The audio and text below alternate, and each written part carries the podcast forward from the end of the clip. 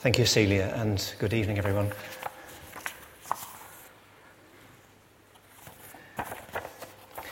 We uh, come to the second in a series of messages on the second letter of Paul to Timothy.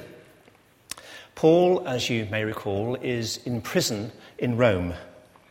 He's cold. Bring me my cloak, he says in chapter 4. He's bored. Bring me my books. And he's lonely. Everyone, he says, has deserted me. He's staring execution in the face. Again in chapter 4, he says, The time has come for my departure. Moreover, Paul predicts uh, in chapter 3 a time of terrible persecution for the Christian church and a large scale falling away from the Christian faith. And yet, this great apostle has by no means given up, despite all of these adverse circumstances, and he's still looking to build for the future. And in this letter to Timothy, the last of Paul's known writings, he gives warning, encouragement, guidance, and instruction that I think are as, as, as relevant to his, uh, us today as they were to his immediate successors, such as Timothy, in those days. Now, I'm particularly struck by a theme that runs all the way through our passage this evening, and I do hope you have your Bible still open in front of you. Um, page 1195, I think most helpful if, uh, as I point out various uh, sections to you mainly from our, the passage that Celia has read to us, but also one or two other parts of this letter. It'd be helpful for you to see them for yourself. For yourself. So it's 2 Timothy chapter 1 and page 1195. Now, the theme that I'm particularly struck about in our passage this evening is this theme of not being ashamed of the gospel. The theme is introduced as early as verse 8, which was in fact part of last week's, last Sunday evening's uh, reading. In verse 8, you'll see that Paul urges Timothy do not be ashamed to testify about our Lord or ashamed of me, his prisoner. A twofold not being ashamed there. Neither of the Lord nor of me, Paul says, his prisoner. Then in verse 12, Paul declares, I am not ashamed. And then when we reach verse 12, excuse me, when we reach verse 15, we come across many who evidently were ashamed, certainly ashamed of Paul, and possibly even of the gospel itself. Because Paul says, Everyone in the province of Asia has deserted me, including Phygelus and Hermogenes. Now, let me just pause on this because it's quite puzzling, really. The province of Asia covered an area of what we call modern Turkey, roughly the size of England and Wales. It included not only Ephesus, but all, where Timothy was, but also the, all those seven churches of Asia that we read about in the early chapters of the Revelation. And according to Acts chapter 19, it was in this region that Paul spent nearly three years during his third missionary journey preaching the gospel and meeting great opposition and also great success. Does Paul now mean that everyone in that area had turned against him, had turned their back on him?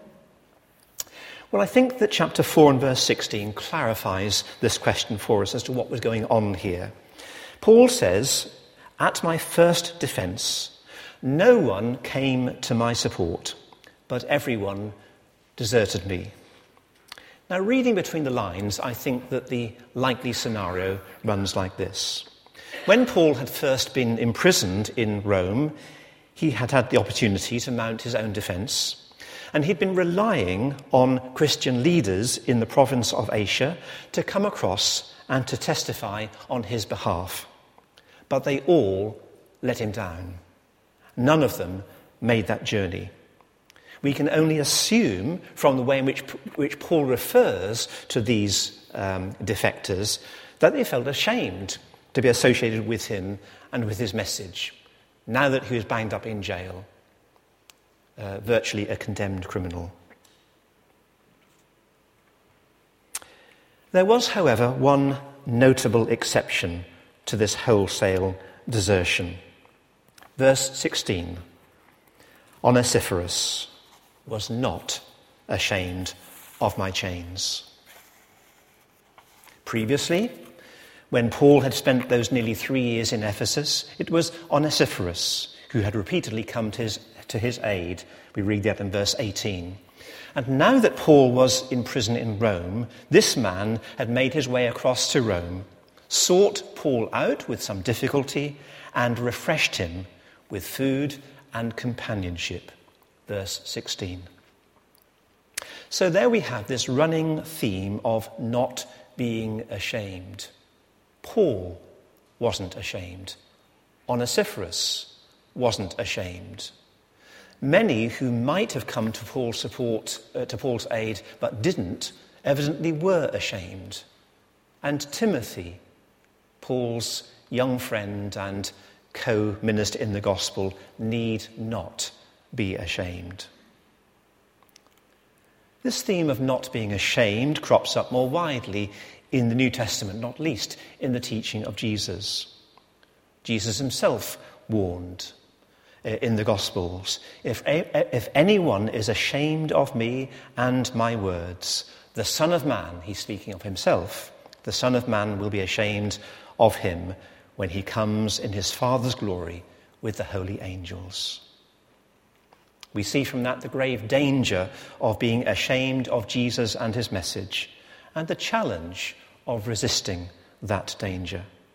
But how can we do that? What does it mean for us to be unashamed Christians? I gather three aspects of this from our passage this evening. What does it mean to be an unashamed Christian? First of all, it means for us to guard the gospel.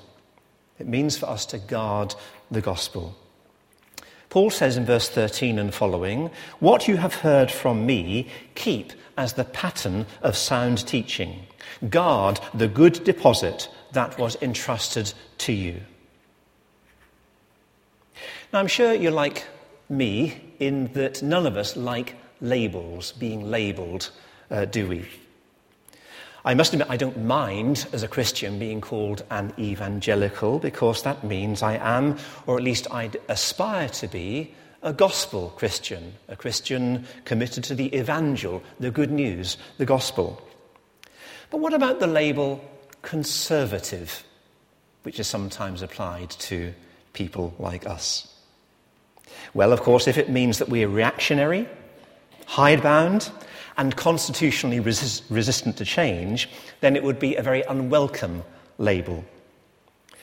But if the word conservative means that we seek to conserve the biblical faith, to preserve it, to guard it against unhealthy denials and distortions, then you can count me in, and I hope that I can count you in as well.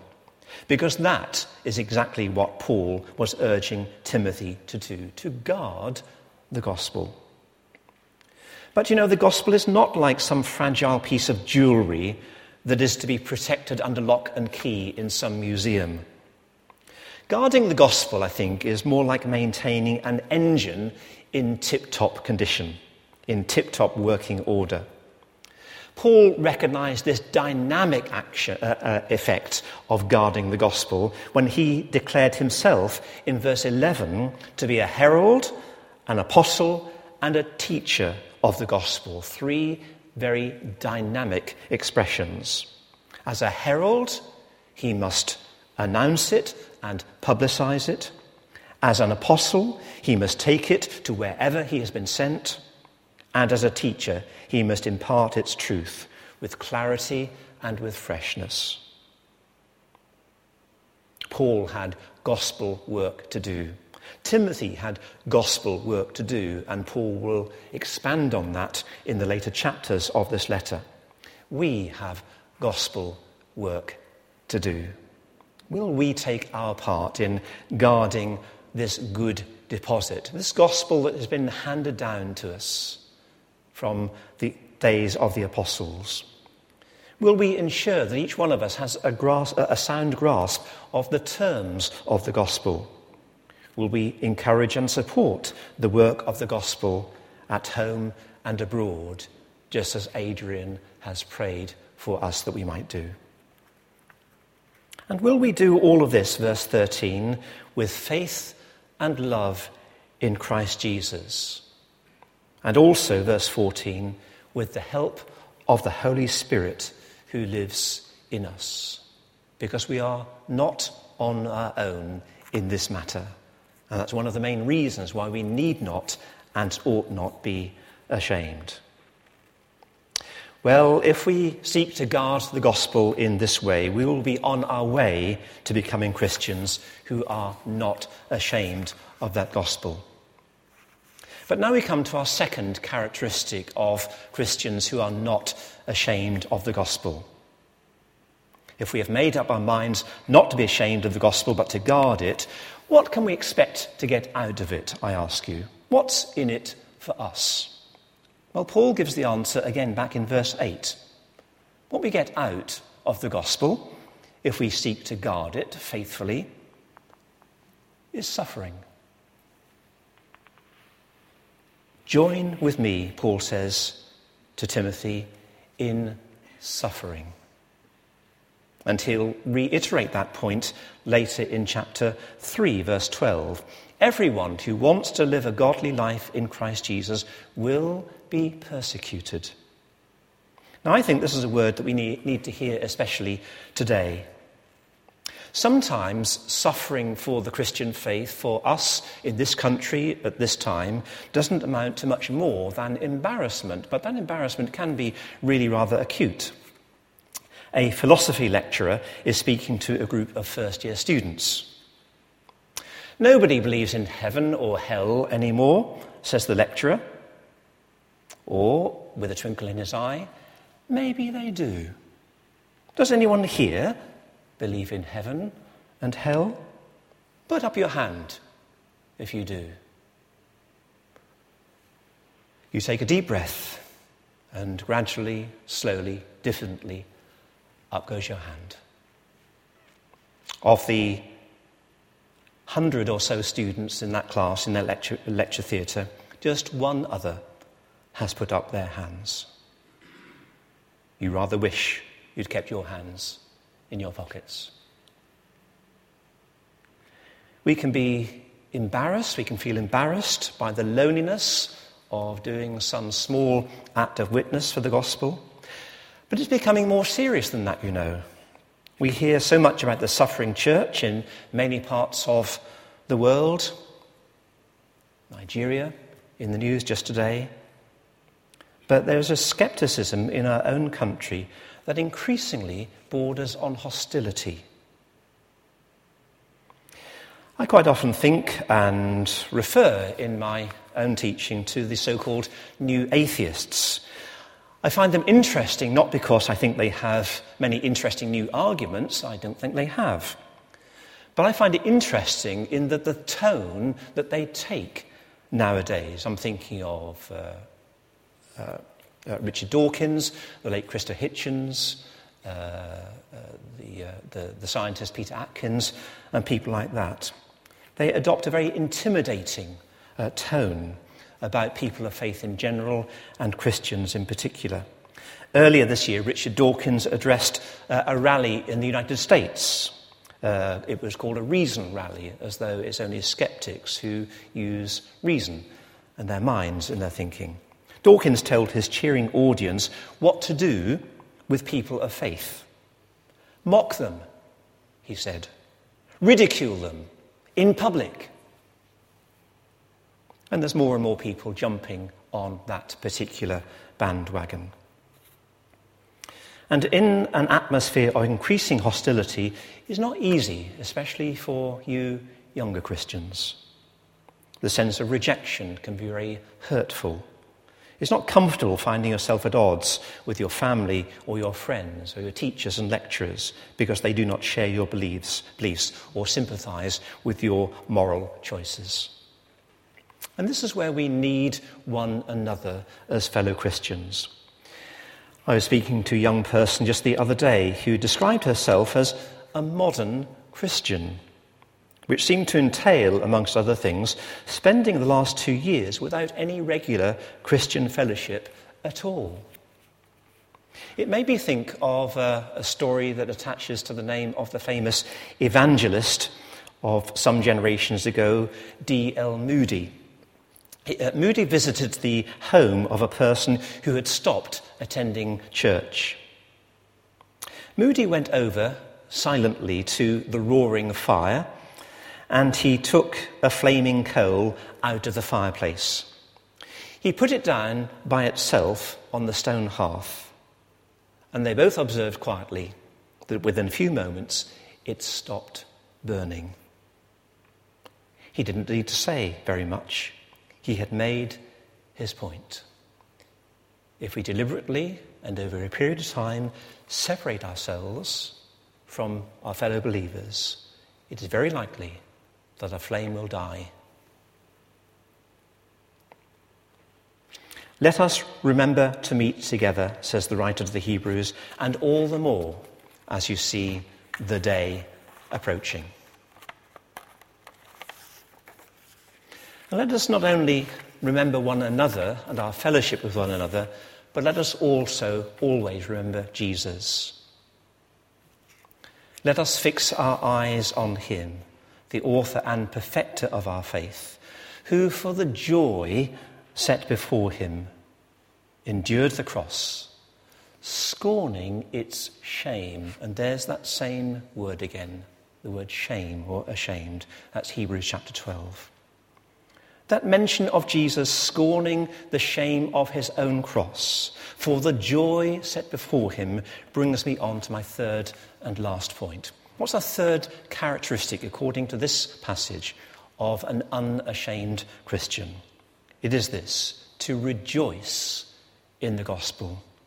As unashamed Christians, we will rejoice in the gospel. Not simply guard it, not only be prepared to suffer for it, but also rejoice in it. So let me ask you for a second time what is really in it for us? What does really make all of this worthwhile, including the possibility, the prospect of suffering for the gospel? Well, Paul can testify to a great deal of divine help along the way. He can say, for example, in chapter 4 and verse 16 and following, that even though so many of his friends had deserted him, the Lord stood by my side and gave me strength. I was delivered, he said, from the lion's mouth. And God has promised to you and to me that he will not allow us to be tested beyond what we are able to endure. So Paul was aware of divine help along the way, meeting every obstacle. But Paul also kept his sights clearly focused on the final outcome. And that takes us back to verse 12 in chapter 1. I know, he says, whom I have believed, and am convinced that he is able to guard what I have entrusted to him for that day. Notice quickly, please, with me, the whom, the what, and the when of this great and famous statement. The whom. I know whom I have believed, says Paul. It is, of course, quite something to be able to say with confidence, I know what I have believed. But how much more it is for Paul and for us to be able to say, I know whom I have believed. There's a world of difference, is there not? Then what is it that Paul had entrusted to God? Everything all of his hopes and fears, all of his opportunities and dangers. Paul had entrusted his very self to the Lord, and we can do the same. And how long will the Lord guard Paul for? Until that day, says Paul. What day is that? The day of the Lord. Yes, we can say with Paul that whatever lies between this present day of struggle and that final day of victory, he is able to keep that which we have entrusted to him until that time when all pain is lifted, all shadows flee, and faith is lost in sight. And so, as we come to Holy Communion once again this evening and eat this bread and drink this cup, symbols of a disgraced and yet life changing and world changing death. And as we proclaim the Lord's death until that day when he comes in glory, we can do so unashamedly, taking our part in guarding the gospel, in suffering for it as needs be, and in rejoicing in it. Let us pray. Our gracious Father, we may well ask with the Apostle, who is sufficient for these things?